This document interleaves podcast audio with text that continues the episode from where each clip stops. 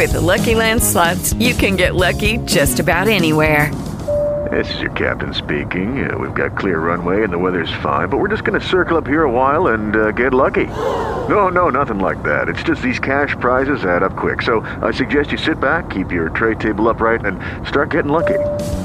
Play for free at LuckyLandSlots.com. Are you feeling lucky? No purchase necessary. Void where prohibited by law. 18 plus terms and conditions apply. See website for details. From RealGhostStoriesOnline.com, this is Real Ghost Stories Online, the podcast. It's group therapy for the paranormally affected. The phone number to call in is 855 853 4802 with your real ghost story. We would absolutely love to hear it. You can, of course, write in as well on our website, realghoststoriesonline.com. Just click on the Tell Us Your Ghost Story button and we'll get it on the show eventually. So, uh, lots of ways for you to share your story and even weigh in on uh, the ghost stories that you hear on the show every single day. Lots of outlets for you to do that. Uh, like I just said, to the website, to the phone number, and on our website, uh, we have a forum section, forum message board, and that's getting pretty active. Lots of folks discussing past shows, uh, even some folks weighing in with some updates uh, on uh, some individuals who have contacted our show in the past that we've been wondering about. remember the show where we talked to the lady that we thought was doing dishes? Yeah. Well, we got an update on her. Oh, um, good. Not from her, from her friend. Okay. Uh, and uh, we'll get to that in just a little bit. That was posted to our forum site. So I'm assuming it is uh, from her friend and, and legitimate, but uh, we'll read it off. And uh, if it's not, please reach out and tell us if it's not. But I believe it is. Uh, so we'll get an update from her in just a few minutes. Um, uh, here on RealGhostStoriesOnline.com. Lots of lots of ways to communicate, and that's really what the show uh, is all about: communicating what we've all experienced and trying to make some sense of it. Really, uh, it does uh, cost us a bit of money to put the show to you every single month, and we uh, we do that uh, free of charge, really, just because it's awesome. we, we love doing it. Uh, we we love uh, this community that that you know has uh, been created by all you guys following the show. But uh, if you uh, want to help support the community and allow us to continue to do the show, uh, we found a way for you to do that. We've had a lot of folks asking about that. So we've created the EPP program. That's the Extra Podcast Person program. It's an extra podcast that our EPPs get every single week. Uh, it's a full blown episode, extra episode that they get. They also get access to a bunch of other stuff uh, as we put it out there uh, some extra video stuff, just extra thank yous. We're not taking anything away from the free shows. We're just giving some extra out to the, the folks who show us some love. It uh, starts only five bucks a month, and then you get uh, the extras. It's 52 extra episodes a year for only only five bucks a month. You could do 10 or 15 if you want to. It's up to you and your generosity level, but everybody gets the same. Uh, you can uh, choose how you want to donate, how much you want to donate. On our website, just click Become an EPP and I know that you are really supporting the show and allowing the show to continue going forward. Had some questions about how they get those shows from folks who've signed up in the last day or two. We release the shows through an email every single week, and those go out over the weekend. So it's not posted on a website anywhere. There's a link that uh, you get in your email uh, that you sign up through PayPal with and uh, the, we just email you directly the links to the new episodes. So that's where you get those episodes for those folks who've just signed up, and uh, you will have access to the uh, the backlog of the episodes as they log up. So, for example, you just signed up today. For example, uh, the next email that goes out, you'll get this week's EPP episode and last week's EPP episode. So okay. eventually you're going to get like a boatload of episodes, you know, if you're a brand new uh, EPP. So Sure. Pretty cool stuff. Thank you uh, for uh, signing up if you've uh, already done so. If not, please uh, please do check that out. Uh, some follow up on some things that we've talked about. Uh, hello, Tony and Jenny. Wanted to answer your questions and a few things that I didn't add to the story just the other night, as it was plenty long when I sent it. And this is in reference to the real life Norman Bates type story in Toledo. Oh, Ohio. yeah, that was okay. a good one. Uh, first, the house still stands, but it remains empty. My husband and I have been on a few investigations and wanted to get into the house for that reason. We looked up the property records, and the current owner is listed as uh, an investment company. We could find no information on the company, but what was listed on the property record. We have written them several times, even offering to rent the house, but have not received any reply. Approximately three years ago, we drove past the house and the porch was covered in construction items. We were hopeful that the owners were repairing the house to put it back on the market. In hopes of getting in contact with the owner, we drove past several times over the next few weeks and no one was ever there. The oddest thing. The thing that really made us wonder was that the materials and tools were untouched on the porch. Believe me when I say that on the east side of Tol- Toledo, that is unbelievable. Tools left sitting? Why? Did something scare off the crew? Was it something more common, like a bad check? But why leave your tools? How are they untouched three years later? That is weird. Contractors don't do that. No. I, I I know a lot. Yeah. I've worked with a lot of contractors, and that is one thing. If you come onto a job and fire them on the spot, they're like, "Well, let me get my tools." I mean, Yeah. they will not leave without their tools. It's like their kids. It's their livelihood. Sure. I mean, and they're not cheap either. You know, No. they do that for a living. That's probably really good tools that are left there. When the old lady died, no one but James's grandfather attended the funeral. There is no family or friends to get information, but I did contact the uh, cov- uh, convent that the old lady requested James's grandfather leave the house to upon his death. Little Sisters of the Poor had uh, planned to make it a home for unwed mothers in the early 80s, but quickly moved out within days of moving in. The nun I spoke with said that the nuns reported feelings of discomfort and left after the priest was unavailable to bless it. The house is sold more times than any other, other in the neighborhood, but I'm determined to get inside the house legally someday. That is so interesting. So there you go. Yeah. Some follow up on that uh, story. And if you want to hear the complete story of that one, that was on the episode that we just posted the other day. Uh, Real Life Norman Bates is what we called it because Yeah. there's some um, striking similarities uh, to There those relationships. Um, I would almost say, you know, if that had been a published story years ago, I could see it being like based on that, just how weird that was.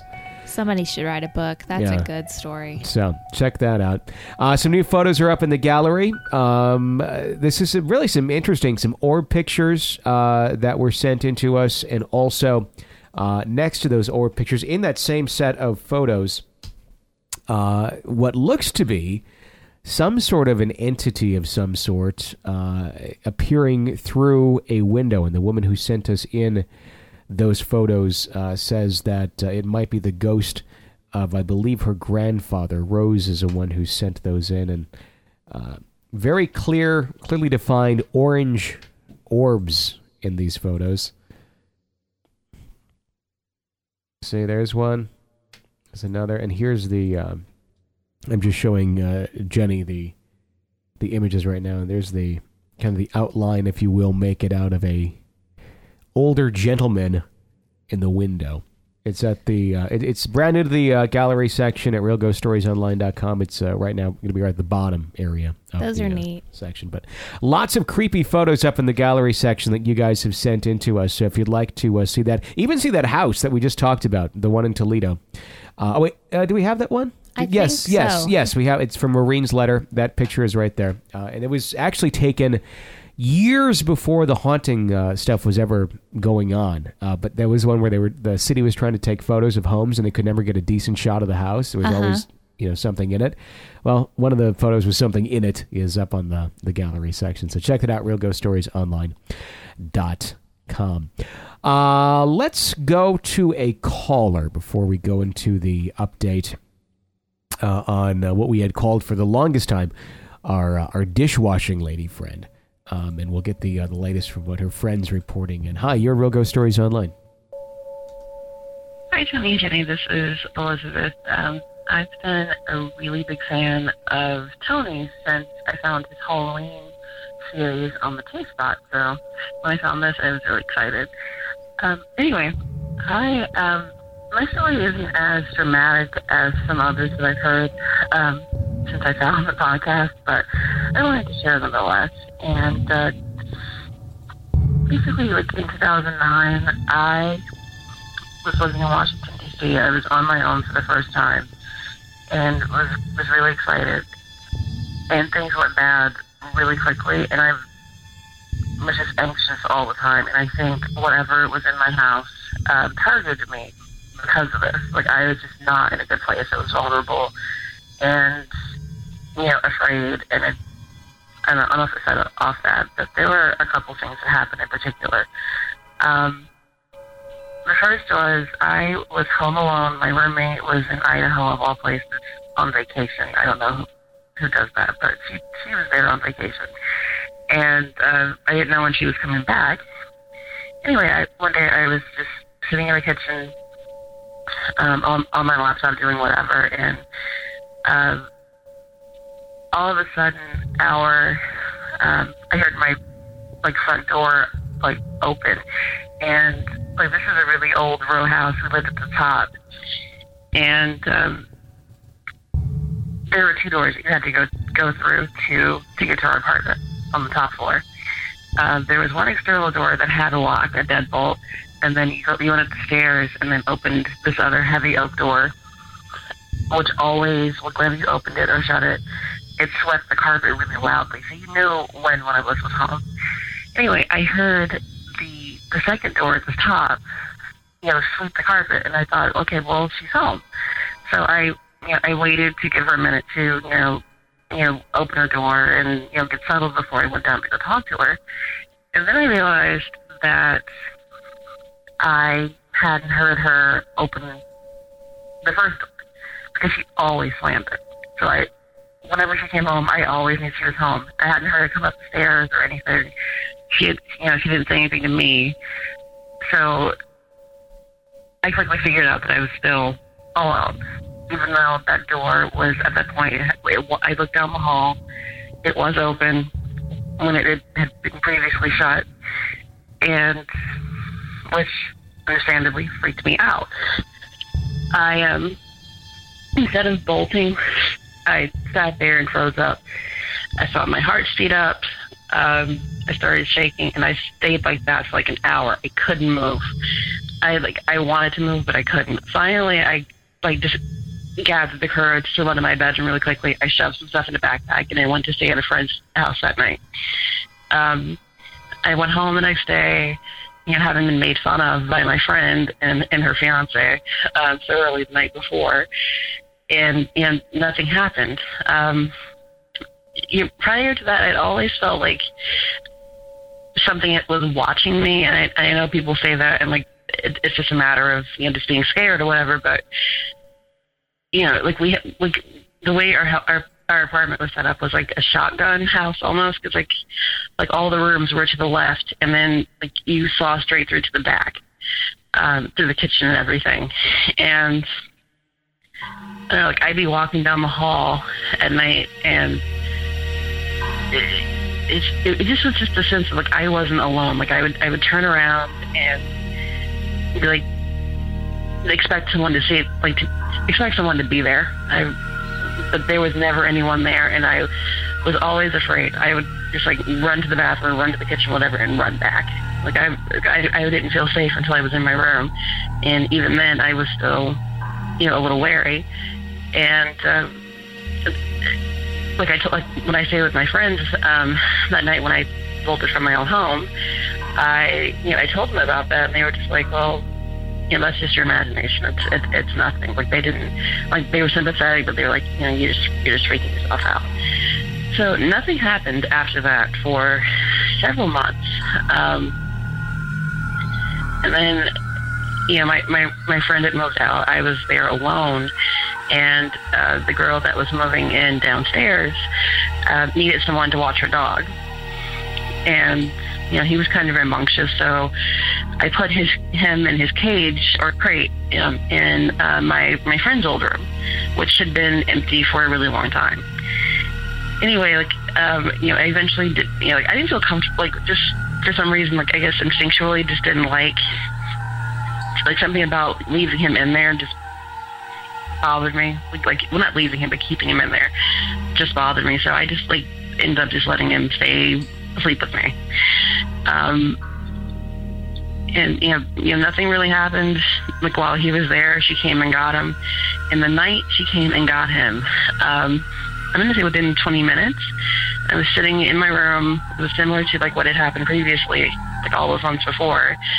Um, sitting in my room doing whatever on the computer. All of a sudden, I heard that bedroom door creaking shut, and there there were no drafts because like everything everything was sealed. The windows are heavy, the doors are heavy.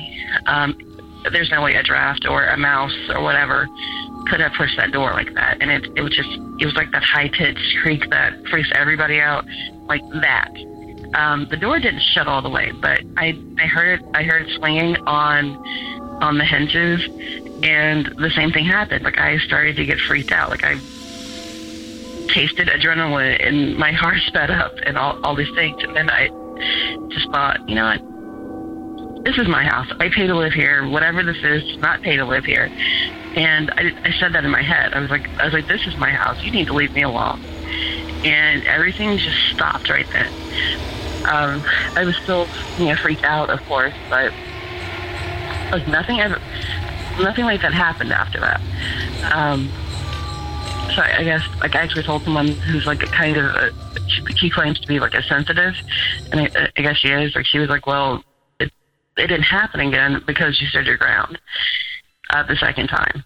So I, I, guess, I guess that's um, my story. Um, I found did a little research on the neighborhood. I don't know if you're familiar with DC at all, but uh, this is um, in Northeast, and it's a better area now. It's you know it's improving, um, but in the late '80s and early '90s, when DC was really bad, this is one of the worst areas.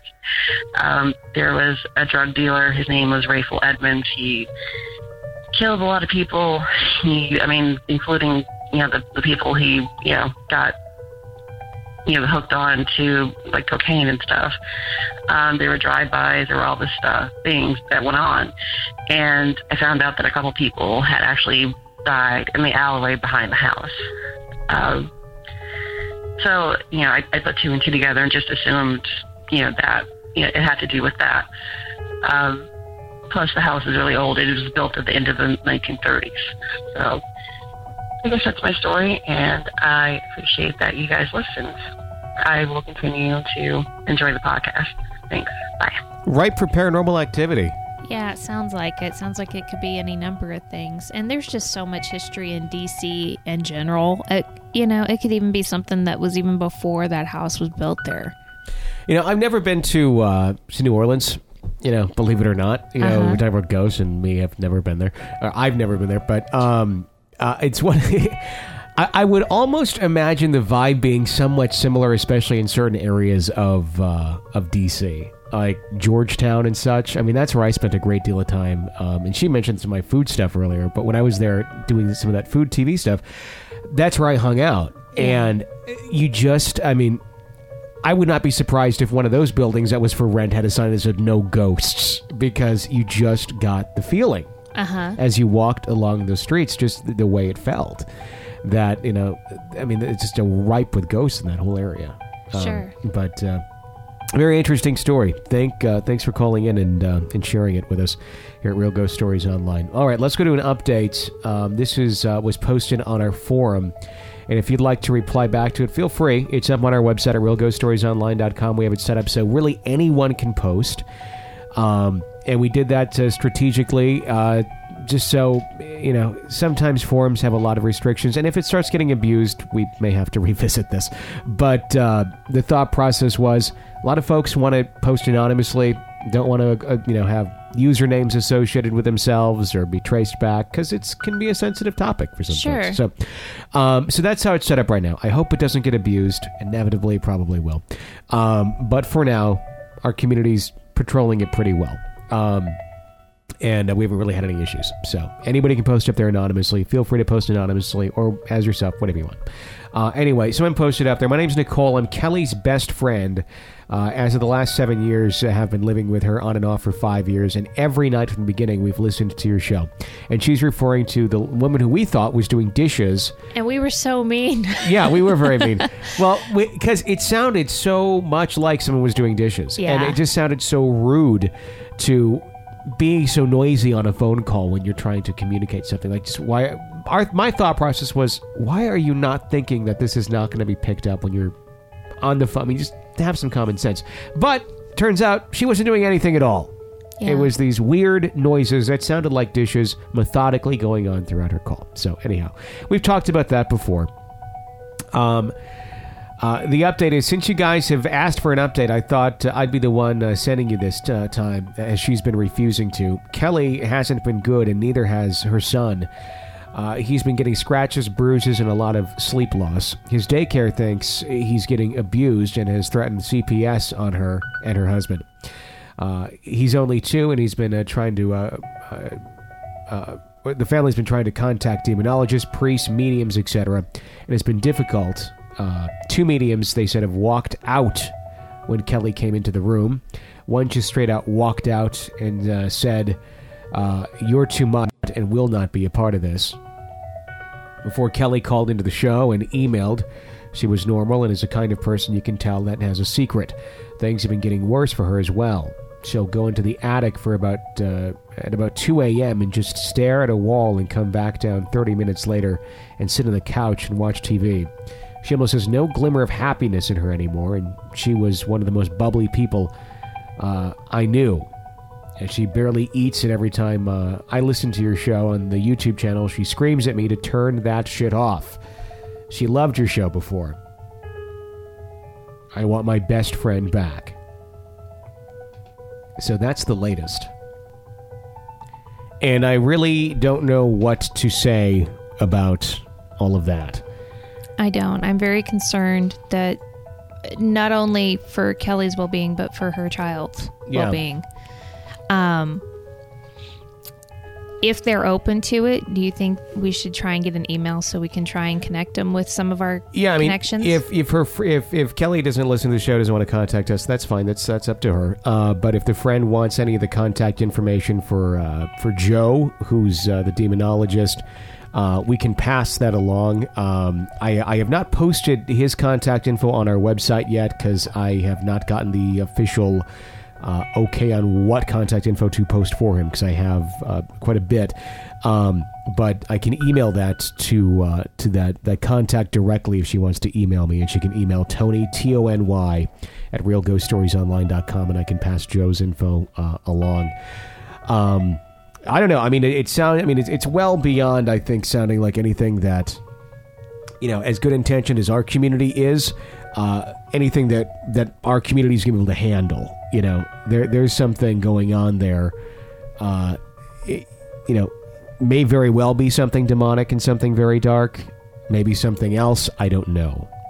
Um, but Yeah. but it is something that um, her friend who wrote in. Um, I hope uh, that she helps at least try to guide her to make the right decisions to get some help. And it sounds like they've been trying to get some help from demonologists or whatnot, but sure. um, I, I would also, you know, look at other aspects other than supernatural too in that that case to see what may, may need to be done to get some help for that family. okay.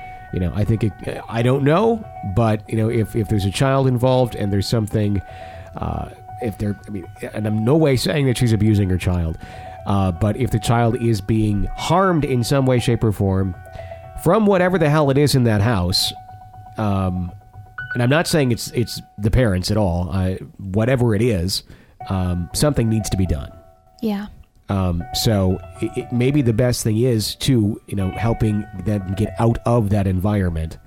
Uh, to I mean, although if it follows them, I don't know. But we're talking about two totally worlds that are not going to collide very well when you uh, talk about like social services and demonology. You're right. Um, you know, and and I don't know. I, I have no experience on this at all. As far as if you take the preemptive step and say, "Look, something is going on in my house. Yeah, My husband, the or the child's father, or whatever." And I are not doing this, but this is how we are finding him yeah. when we go and get him up in the morning or whenever that's occurring. Um, you know, and just try and start I have no idea, getting that going. I don't know either. I don't know if they would even listen. but seeking help of some sort would be a good idea. Um, and it sounds like they've been trying. Um, I guess all I can say is keep trying um, uh, and don't give up on it. Uh, and you know, it sounds like that woman really does care about her friend quite a bit. So Yeah. um, I would, uh, you know, if I were you, try and uh, it- you know be her voice if she's not able to find hers right now to get the help that uh, that she needs. So I think we'll leave it at that, and I wish them the best. Yeah. Um, you know, so.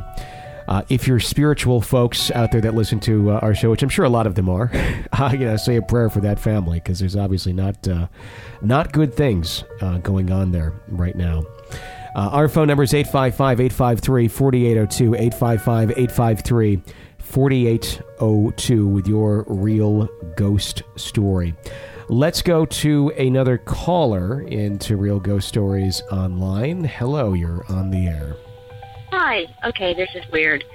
So I have been driving over 2,000 miles, and I downloaded a lot of your stories. And um, last night I was listening to one, and I was thinking, wow, kind of going through my head. I want to talk about my first experience, which actually was your subject for today. So that's kind of eerie all in itself. when I was young, my dad sent me off to his sister's house and they had a dairy farm.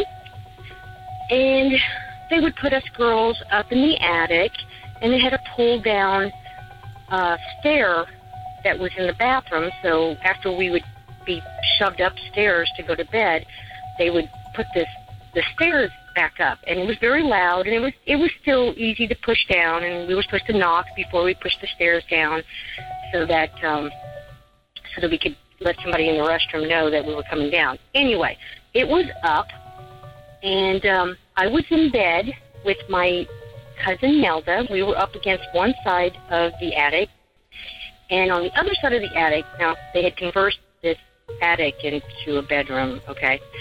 Uh, on the other side of the stairs was two little twin beds, and so my cousin Josie was in one bed, and my aunt Marianne was in the other and we had fallen asleep. And for some reason, I woke up in the middle of the night, and uh, I remember thinking, God, I wish the light was turned off. And I turned toward the light, and um, I nudged my cousin that I was sleeping with and said, Get up, get up. And um, she didn't get up. Uh, she was quite older than me. She was a teenager, or a little seven year old. And um, I looked at the light, and it was just a light bulb with a string and my cousin Josie was standing there. And so I was like, Josie, turn off the light. She just looked at me. And I kind of looked back and I looked behind her and I could see my Aunt Marianne in her bed. And then I looked at her bed and she was in bed. And I looked back at the girl standing holding the string and she just looked at me. She smiled and then she pulled the string. I was scared. I, I mean, I was so scared. I remember trying to wake up my cousin, and I just sat there and being the good Catholic girl I am, I did I a zillion Our Fathers, Hail Marys, and I think I even made up some new prayers. Anyway, that's my story. And um, so you were, I can't remember what you called it, but and she was solid. She was not translucent. So anyway, thank you. Great stories, and I I hope I gave you a good one. Bye. Thank you for your call. That was a creepy one. Was that a, a doppelganger or astral projection? I don't know. It's one of those where you can, it's almost you get caught in the middle and you don't quite know. I almost think it might be something else, the way it kind of smiled and then turned the light off. That's just kind of mean to do that to a little kid. Yeah, I mean, or it could be a mean person, you know, too. You know, it's like, yeah, Yeah. you know, uh, that, that's creepy. That is very creepy. That's very creepy and bizarre. Um, I wanted to, to add this to the what we were just talking about before with uh, uh, uh, the dishwashing lady. name's Kelly. Kelly, yes. Dishwashing lady is so much more affectionate though because it was kind of the first name we had for her. Um, for Kelly, um, I did post Joe's uh, email address onto the forum because I've I've seen Joe's posted that several other places on the web, so I figure it's probably okay. I didn't put his uh, phone number up there though, but uh, feel free to reach out to Joe. Uh, it's on the forum uh, section. Uh, and the friend should know about that because she did post on the forum uh, under uh, my best friend Kelly Dishwasher Lady is the title of the thread. Okay. So um, I'll leave it at that. Uh, and if you can reach out to Joe, that's up to you guys. Can't uh, really endorse or recommend any course of action. Uh, you know, a- and we know Joe from him calling into the show, so that's that's our sense of our relationship with Joe. Um, but uh, I, again, I, I really hope that she does find uh, whatever appropriate help uh, you know is needed for that situation. But Joe would be someone who's always offered you know uh, to our folks uh, in our community to have folks reach out to him uh, if they if they really need some help. So Yeah, I So- agree. reach out and uh, and see what uh, what he may have to say about that topic. Uh, 855-853-4802 is the phone number. 855-853-4802 is the phone number to call in to Real Ghost Stories Online. Jason writes in, Hello. I'm telling this story secondhand, as told by my father, for whom I have no doubt of its authenticity. He's a very religious man and would never have even shared this had I not mentioned my recent fascination with the paranormal. My dad was in his late teens in the mid 50s and had walked to a favorite fishing spot with a friend with another, expected to join him after his work on the farm was complete. After some time fishing, storm clouds moving in, they decided to begin the long walk home. They ended up getting rained on and stopped at an abandoned farmhouse to take cover, take cover from the storm and watch for their friend that they were unsure if he was on the way or not. They made their way upstairs to get a better vantage point at the road, keep a lookout for him, so he didn't pass them by. After a half hour or so, they heard heavy footsteps downstairs walking around back and forth, and with no replies to their calls, the footsteps slowly started up the split level stairs. The footsteps made it to the top. My father and his buddy saw nothing but continued hearing the steps walk around the single second story room they were in. Understandably terrified, this went on for a minute or two until they gathered up the nerve to make a mad dash down the stairs and outside into the rain toward home, leaving the fishing gear in the house. My father said after exiting, he looked back to make sure nothing was behind them and swears he remembers a silhouette of a person in a doorway they just ran out of. They eventually found the third friend just starting uh, their trip after the rain had subsided. They told him what had happened, and of course, he had quite a laugh at them. I could tell from my father's face that he was still unsettled from reliving the experience. I'm just glad that fate had worked out so he told me his story. He said he had only told three other people in his life, and I had no doubt of its authenticity. Thank you for your time. That's a good one too. You just kind of picture the old abandoned farmhouse that they wandered into, Yeah. you know? Because you see so many of those if you drive along country roads and you wonder, what do those look like inside? I've always wondered. I've always wanted to go into them. I know, me too. You know? My luck, I'd fall through the floor or something. You got that risk. You risk the one back in my hometown where we, I put the picture up of on our website where they have motion detectors all over the place. Yet it's been abandoned for about 60, 70 years and it's falling apart, but they still mow the lawn. The house on K? Yeah. Okay. That bizarre, creepy mansion. It's beautiful though. It is. It's beautiful, but it's it's just a shame that it's sitting in the state it's in because it's just going to eventually, it be if it's not already beyond disrepair. yeah. you know, to get it back up and just that it sat there. Uh, 855 853 4802. 855 853 4802 is the phone number to call in to Real Ghost Stories Online. Of course, you can always write into us as well through the website at realghoststoriesonline.com. And if you're not an EPP yet and you want to support the show and support what we do here every single day, you can do that. It's only five bucks a month. And you get an extra episode every single week as a thank you emailed direct to you every single week. And you get a bunch of extras as well, including some video stuff and other cool things we just want to you know, give out to you as a thank you for helping us stay on the air. Uh, 855 853 4802. Again, the phone number to call in. Let's go to another call. Hi. uh, when I was in junior high, living in the suburbs of Chicago, um, I used to sneak out at night to hang out with my hoodlum friends, and uh, I lived with my dad, which was uh, his house was right up against uh, a forest. You used to have a railroad line running through it, and on the other side was a park and a subdivision. But we had this tree line dividing the house from the developed area, so we were kind of in the bush. Uh, coming home one night, I was walking through the park, and I started to get a really kind of odd feeling, like a like a chill. And you know, I'm, I'm, I started feeling paranoid that I, being you know a young guy, I, I didn't want to freak out and chicken out, but I also part of me just didn't want to look over my shoulder. So I I started changing my step to see if I could hear somebody walking behind me, and I didn't. but I saw a shadow as I got further from the streetlights. A shadow was cast on the grass, and it stretched up far enough to where I could see it in the periphery of my vision. But I know I couldn't hear anybody walking in that grass, and it was tall enough to where you'd hear somebody crunching through it. So whatever was behind me wasn't touching the ground.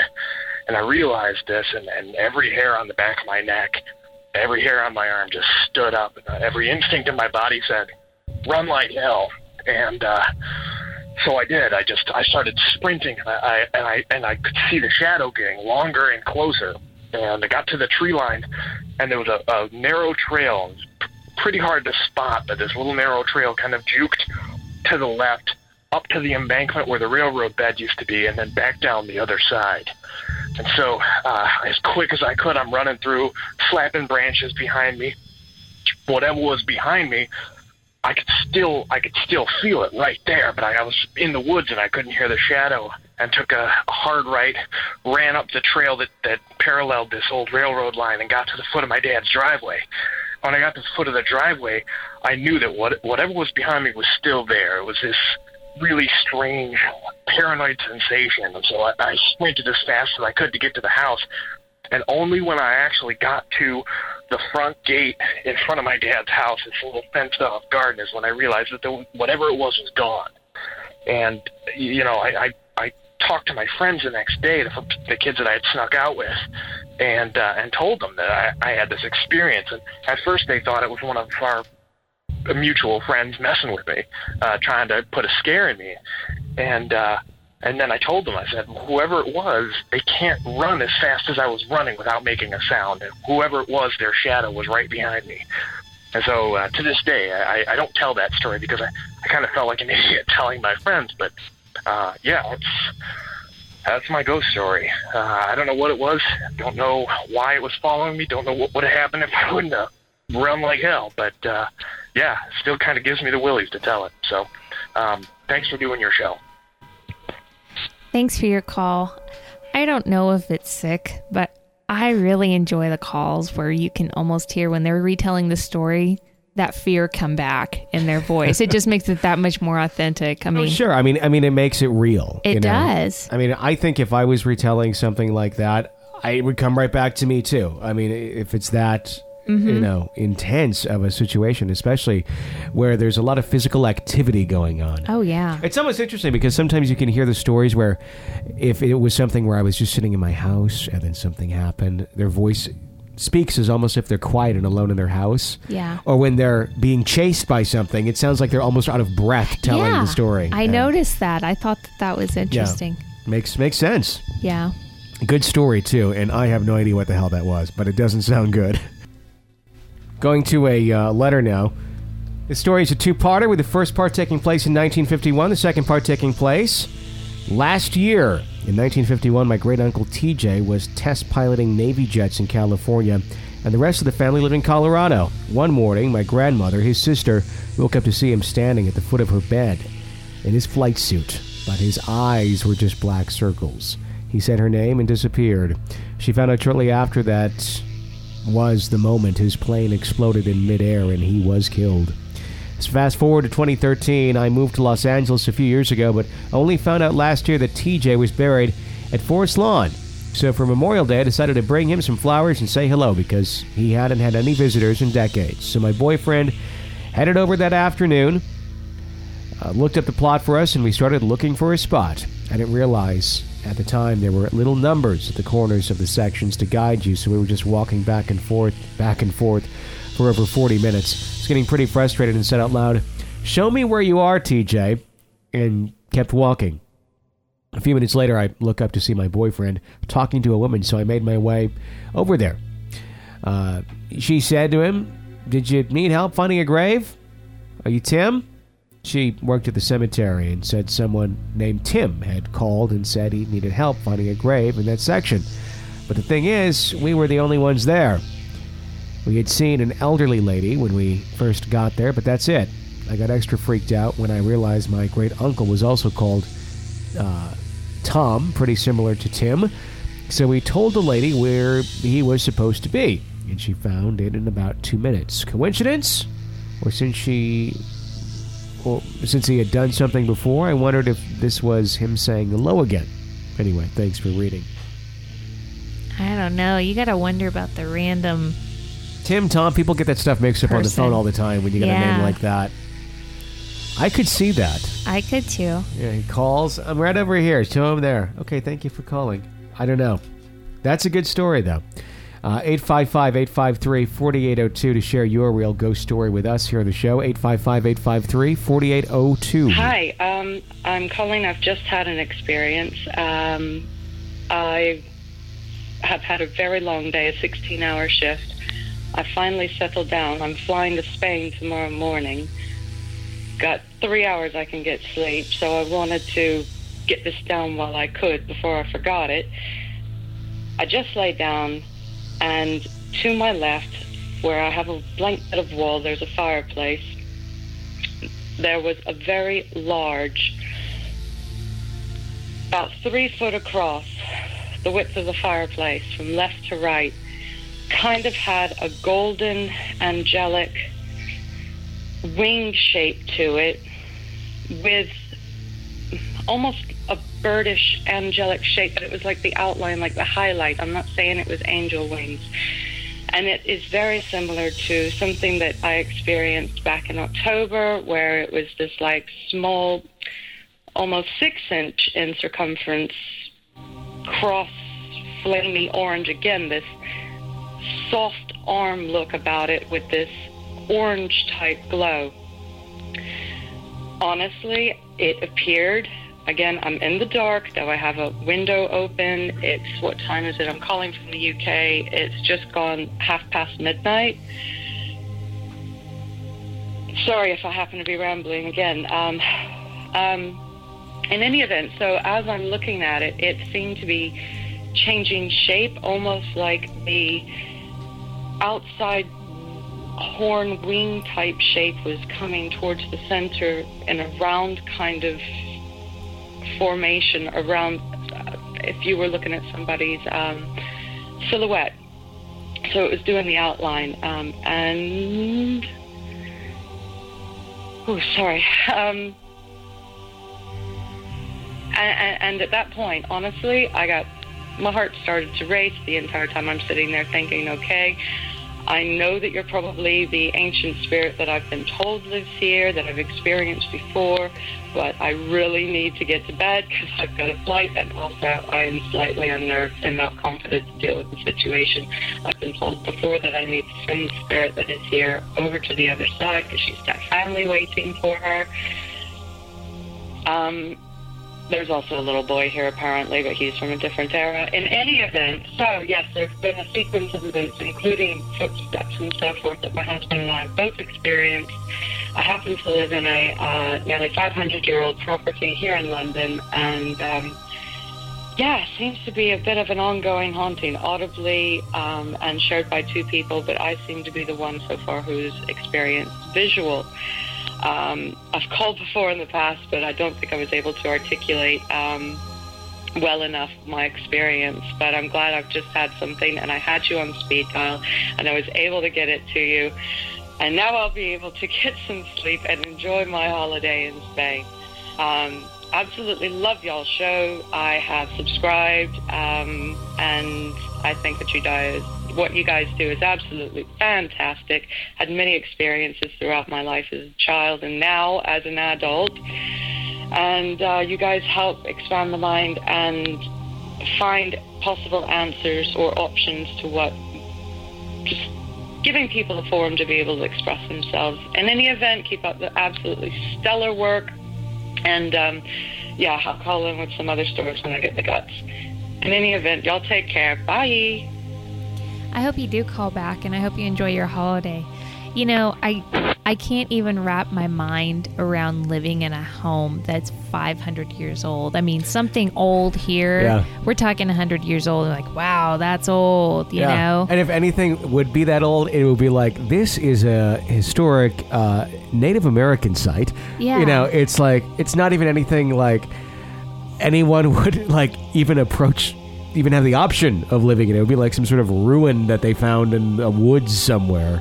Well, I mean, the area that we live in, the oldest.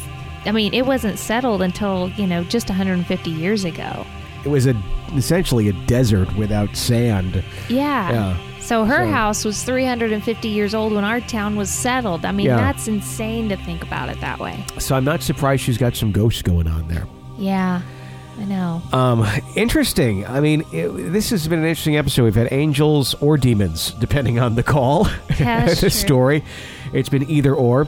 I mean, how when when we talk about that, I mean, either way, just just those things making themselves known to you is unsettling, no matter what. You know, because it's like it, it's things that are normally not there. Yeah. So it's it's interesting because folks at the beginning, at least, you know, all kind of re- react in a similar fashion of being startled, Sure. you know, and then uh, as as they make themselves known further and further on, uh, it usually goes one way or the other. With her, it almost sounds like some nice co- cohabitation going on there with whatever it is uh, in in that house. You know, knowing, you know, being being an adult, knowing that there's something paranormal going on. I don't know that I could ever get used to that. I think I would always be startled no matter how many times I see it. Yeah, I don't think I'd ever really be making peace with a uh, an entity in the house, no matter what it is. No. I I just I could never quite I think feel completely comfortable with it to let my guard down 100%. You know, I, just- Right. I don't think I would. 855-853-4802 is a phone number to call in with your real ghost story.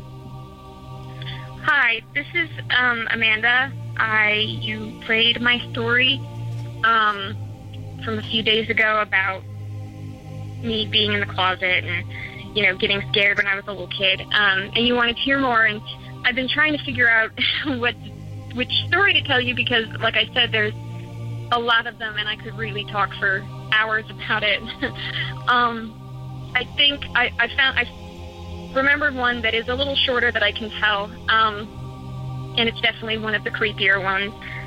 It happened, I was probably nine or ten, and I had a friend of mine over from the neighborhood. Um, this was one of the few friends of mine who was willing to stay the night in the house because at that point, everybody kind of knew it was haunted, and there I did have a few friends who would refuse to stay the night. But this one, she kind of liked it. You know, she thought it was cool, and um, but me and her, because we were both we both knew it was haunted, we would do rock paper scissors to see who would shut the light off at night. remember, I said that um, the light was all the way across the room from my bed. Well, um, it was she she lost and she had to turn it off. So she um she goes across the room, she turns it off, and she started to creep back towards the bed really slow because she was really scared. And she walked by this little um, bookshelf that I had, and on the top of the bookshelf was an antique toy that, for some reason, somebody decided was a good thing to give to a kid. Um, that was almost like a like a cherub clown. It was very creepy. I don't know why I kept it, but um, it and it would wind up and play music. Um, but I never wound it up because it was creepy, you know, because its head would kind of turn mechanically and it would play some creepy little melody. Well, well, she's uh, creeping back across the, the the floor really, really slow and very nervous because it's dark. And as she drew level with the bookshelf, that clown doll started to play music.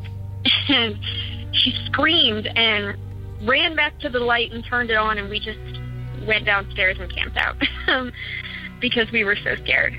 And that was something that actually happened a lot with. Um, it got to the point after a couple of years that my parents would tell people don't buy her any electronic toys or anything like that because they would every single one of them malfunction within a month or so. Um, and toys that were that would had things that they would do like they would move or you could wind them up and stuff would invariably like do that when they shouldn't. so they ended up just kind of shoved into a storage room and never looked at again once the toy would do that. It was it was like inevitable though. Every single toy that did something would always malfunction. Um, yeah, and like I said, that's just one. It was kind of a constant. It's hard to pick out individual stories because it was this constant low level of things moving and people hearing voices, hearing footsteps. Footsteps were all the time. You would hear footsteps all night, up up and down the stairs, pacing upstairs while I was sound asleep. You know, like like I was pacing upstairs in my room, but I was in bed. Um, so it's hard to pick out like individual stories to tell. But um, but that's that's one that always stuck with me because I felt so bad for my friend. It really, I think that was one of the last times she spent the night too. Because up till then she thought it was really cool that the house was haunted, and then that happened, and she's like, nope, nope, I'm done. I'm not spending the night anymore. Um, yeah. So uh, I'll see if I can try to pinpoint other things that happened that are a little more, you know, extraordinary than just a frying pan moved from where I said it a second ago. But thanks, your show is is really fun, and I like the idea of it being turned into a movie. But as long as it's someone really cool playing me, thanks. Bye. Thank you for your call. I am not sure how much money I would pay to watch a clown toy mysteriously go off in front of you and freak you out. That would that would freak the hell out of me. I know clowns are your your thing. I hate clowns. there was uh, we were at the the haunted store today, the uh, the you know the ghost you know Halloween store, and there was some uh, some some ghost or, or clown doll things that you you stepped on and then it jumps out at you and I stepped on everything but the clown ones. I just didn't want to get freaked out by that.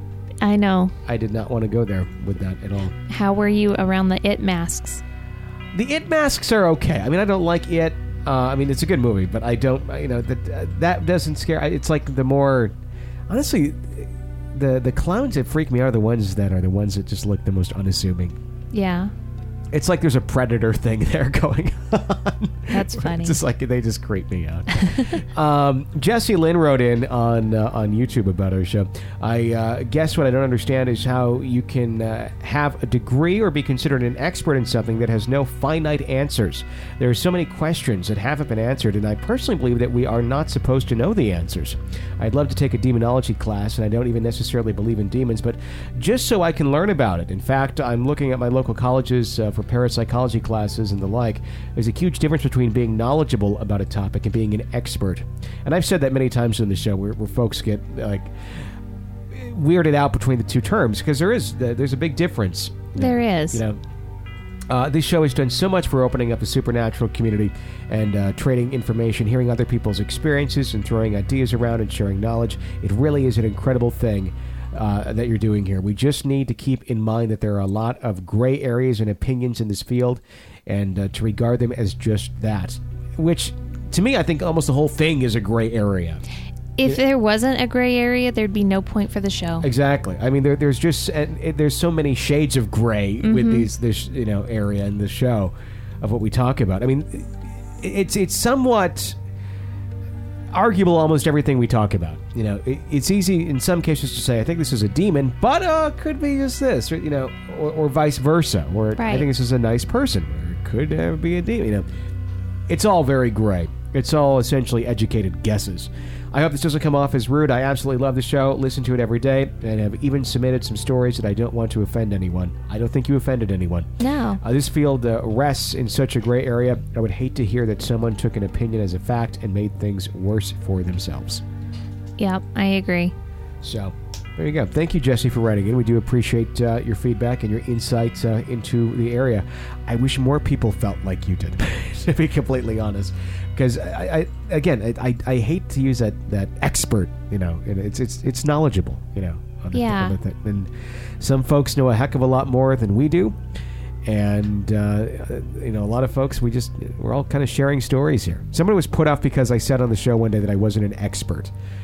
They're You're like, not. You're like, you're not an expert on it. You're right, and no one is. No one is really and truly an expert on this. I'm I'm somewhat knowledgeable on the topics, I but I'm not be an expert, and I, I don't think anyone should use that. it'd be more off-putting if you did claim to be an expert. I agree. I, I agree, and I we kind of avoid guests that are experts. Well, I was just about to say that not only are we not experts, but we don't really affiliate or Yeah. interview people that are experts. Yeah, because there's a gazillion places to do that, and you get the same thing every time. Mhm. This is just kind of more, let's talk. So, One more call before we wrap up the show here. 855 853 4802 is the number. Hi, Tony and Jenny. It's Jenny again. Uh, I thought I'd go ahead and give y'all a call and, and tell you about my high school years now. Um, so, right before high school in eighth grade, my, my mother took really sick. Um, she got she had been taking prednisone uh, for uh, uh, arthritis problems, and well, it had knocked her immune system down really low, and she contracted a really, really bad form of uh, pneumonia. And as her brain was kind of starting to go, um, she would see things, and she would say that I was hiding dogs in the house, or that there was spiders dropping down from the ceiling, and and things like that. And um, my dad noticed that she was getting really sick, and there was really nothing that um, we could do other than kind of get her, you know, hospitalized, get her some help, that sort of thing. And um, that's when we found out that she had pneumonia because uh, she'd had a pretty bad cough, but it had gone for about a week, and you know, we we realized that she needed to go to the hospital. Well, a few months after mom had started getting better, we went ahead and um, my dad moved us into the little town where I would later graduate high school from, and uh, it's a little town called um, Pampa, Pampa, Texas. And it's P A N P A, not T A N P A like Tampa. It's not Tampa. Um, but um, so we moved into this house. It was our family house. It was my grandmother's old house. And it was actually catty cornered to the house across the alley to the house where we lived when I had the imaginary friend. That was kind of not really relevant, but in a way, maybe it kind of was. I'm not really sure. So we moved into this house in Pampa. And like I said, it's my grandmother's old house. It's a huge house, huge five bedroom old house. And from the second I moved in, it's just I could just sense that it was a it was a, a pit. You know, it was it was a vortex almost, if you will, of, of activity.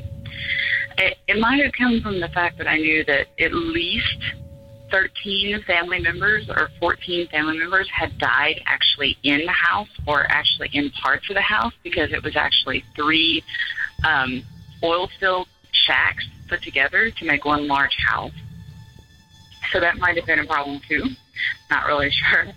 But um, it was just really, really, really creepy. And uh, so one day, uh, I walked into one of the back bedrooms because we had it shut off a lot, but we used it as storage. We walked in one of the back bedrooms, and all the doors and all the windows were shut.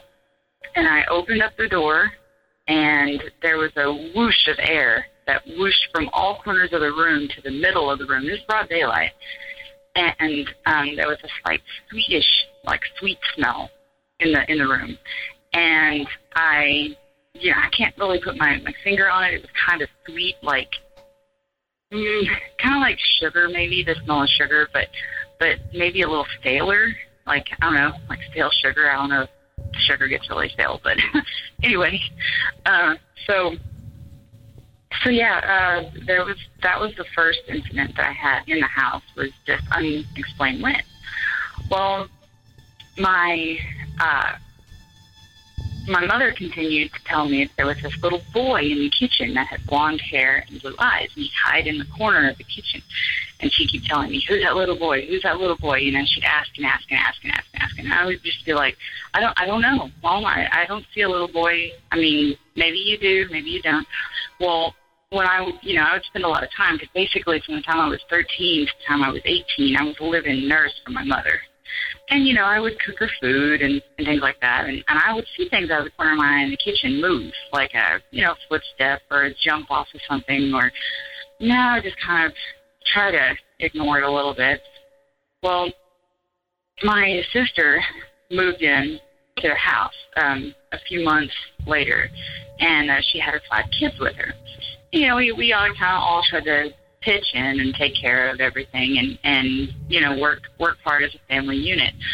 Well, my oldest niece and I one night had just watched live and we were sitting on my bed talking and And my niece asked, she says, "Well, um, what do you think your your grandmother would say if she knew that you know my my family you know lived here? You know, what would she say?"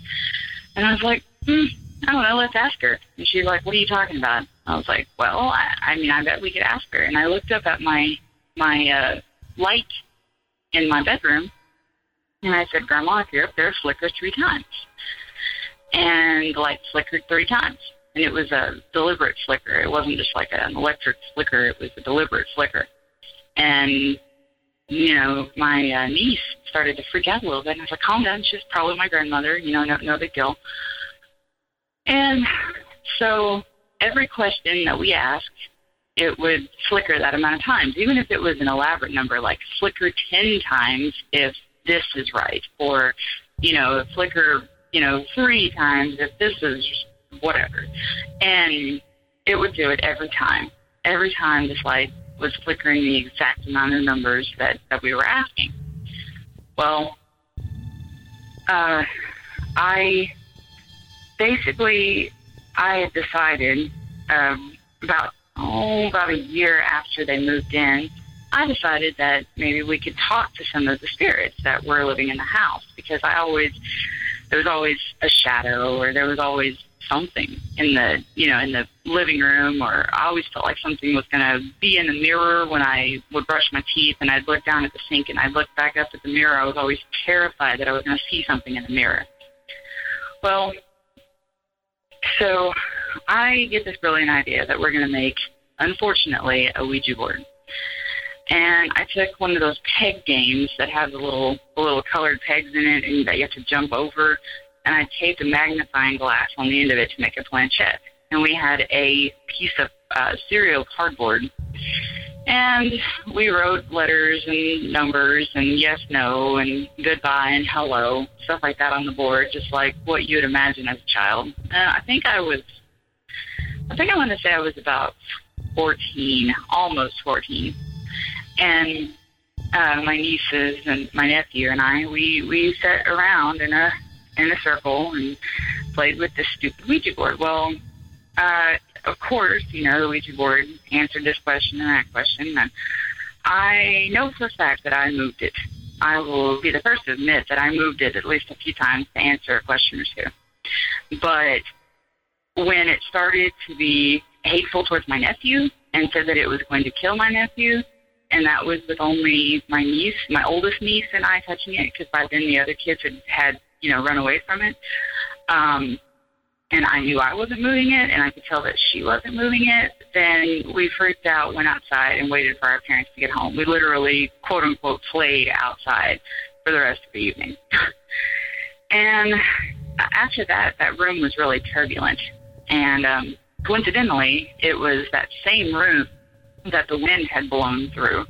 Um, you know, a few, like out like two years earlier. It was the same room that the wind had whooshed through. So I don't know if that, you know, caused some problems, but I'm sure it did. And um, so my sister would talk about it was always a woman standing at the foot of her bed in a, in a nightgown. Every night she would say, well, the woman came to the foot of my bed again and just looked out the window.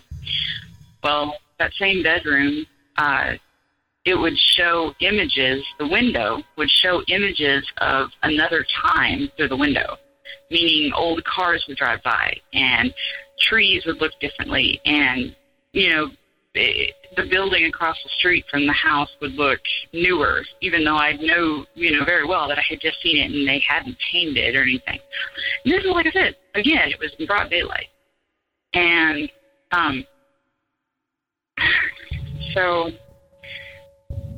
uh, just thinking about it now just kind of makes me shake a little bit. I'm actually quivering while I'm telling you the story. Um, well, I guess the the house. I did later do a paranormal investigation and a cleanse on the house, but it was actually only just a few years ago. Um, the house is pretty much caving in now, and we had to jump over, you know, gaping floor uh, holes and stuff like that. But we were in the house. And it's still a family house, so it's not like I was breaking and entering or anything. I was actually on my property. But um, I'm trying to think if that was the only story I wanted to tell you about about the house before I started into my college years. Um. Oh yeah, I had a lot of pets die there. A whole lot of pets. Like we're talking like eight dogs, and I had 13 cats that got run over out in the street, out in front of the house. Um, 13. And that was my cat having litters of kittens, and then they would always get, you know, run over by something because we lived by a road. It wasn't, it was the main highway out of town, but it wasn't a super busy town. So, you know, I, I really don't know why so many animals got run over, but they did. And um, doors would creak and, and things would, you know, slam in the middle of the night and things would wake you up. You could feel things hovering above you. And, well, I guess that's it for my high school years. Uh, I tried to stay away from the house as much as I could during my during my high school years so that I wouldn't be tormented by it. Um, oh yeah, there was another weird thing about the house too. It would get what I called plagues of things, meaning that if we didn't have a whole bunch of mice and you know we get them killed off, then we get a whole bunch of spiders. Once we get the spiders killed off, we get a whole bunch of cockroaches. And once we got those killed off, we get mice again. And then we get spiders again. And then we get cockroaches. And then towards the end of me living in the house, we actually had a bout with fleas. And they were bad. I mean, we're talking you could put your, your leg, you could step your leg on the carpet, and your entire foot would be covered in a mass of, of fleas. And, you know, it wasn't for me, you know, not fighting them, you know, getting an exterminator out there, you know, bombing the house, cleaning as much as I possibly could. Uh, It was, it was a nightmare. It was bad. Yeah, it's it certainly sounds like it. It sounds like there's something very dark going on in that house. The most striking thing to me, and probably to most of our listeners, was the window. Yeah. Where you look out the window and it looks into a different time. That's one of those things where I think uh, the demonic will throw things out there to really intrigue you, Mm-hmm. to keep you there. Like, well, you got all you know fleas and you got uh, these dark entities running around, but hey, look, you can look back to the 40s if you look out this window, or look into the future. It's like Back to the Future window. Right. Um, but that's that's very interesting. That's that'd be interesting. I wonder if anyone else has any stories about that. That's that was on Unsolved Mysteries a couple times where folks suddenly come out into other times and places. Um, you know, with um, would that be considered a ghost story? Um, I think it's definitely unexplained. The um, the famous elevator event in Gettysburg, Yeah. you know, where the, the Yeah. woman go they they take the elevator and Yeah. it goes down to the basement of a building and the doors open and there's the scene of, you know, basically like a hospital, battlefield hospital for Gettysburg down there that has a ghost or several of them. That I think would be a ghost story, but I don't know. I mean, when you're having all those weird entities going on, and you're looking at a window and you're seeing another time. I don't know if that's a ghost or not. I mean, I don't know. We don't go into other topics here on the show. We don't go into like time travel or UFOs or anything like that. So I don't want to go down that road. But if it's a ghost related event like that, because Mhm. that sounds very ghost related. It does. I'd, I'd love to hear more stories on it if anyone has anything. And again, we're not going into the time traveling world. Just you know, if it, if it relates like like what she had there, Yeah. something of that nature. That's that's really interesting. Uh, 855-853-4802 is a phone number to call in with your real ghost stories into the show. Uh, of course, you can always write into us as well through the website at realghoststoriesonline.com. If you've not done so yet, please become an EPP. Gets you a bonus episode of the show every single week. Equates to about 52 extra episodes a year just for our EPPs. It's a thank you for helping support the show. It's about five bucks a month. You can do five, ten, or fifteen dollar donation, whatever you feel is appropriate.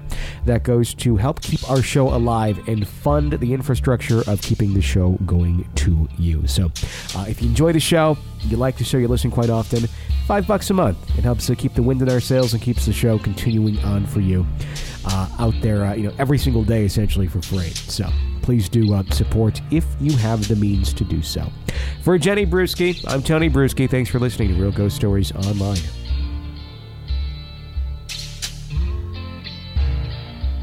With the Lucky Land slots, you can get lucky just about anywhere.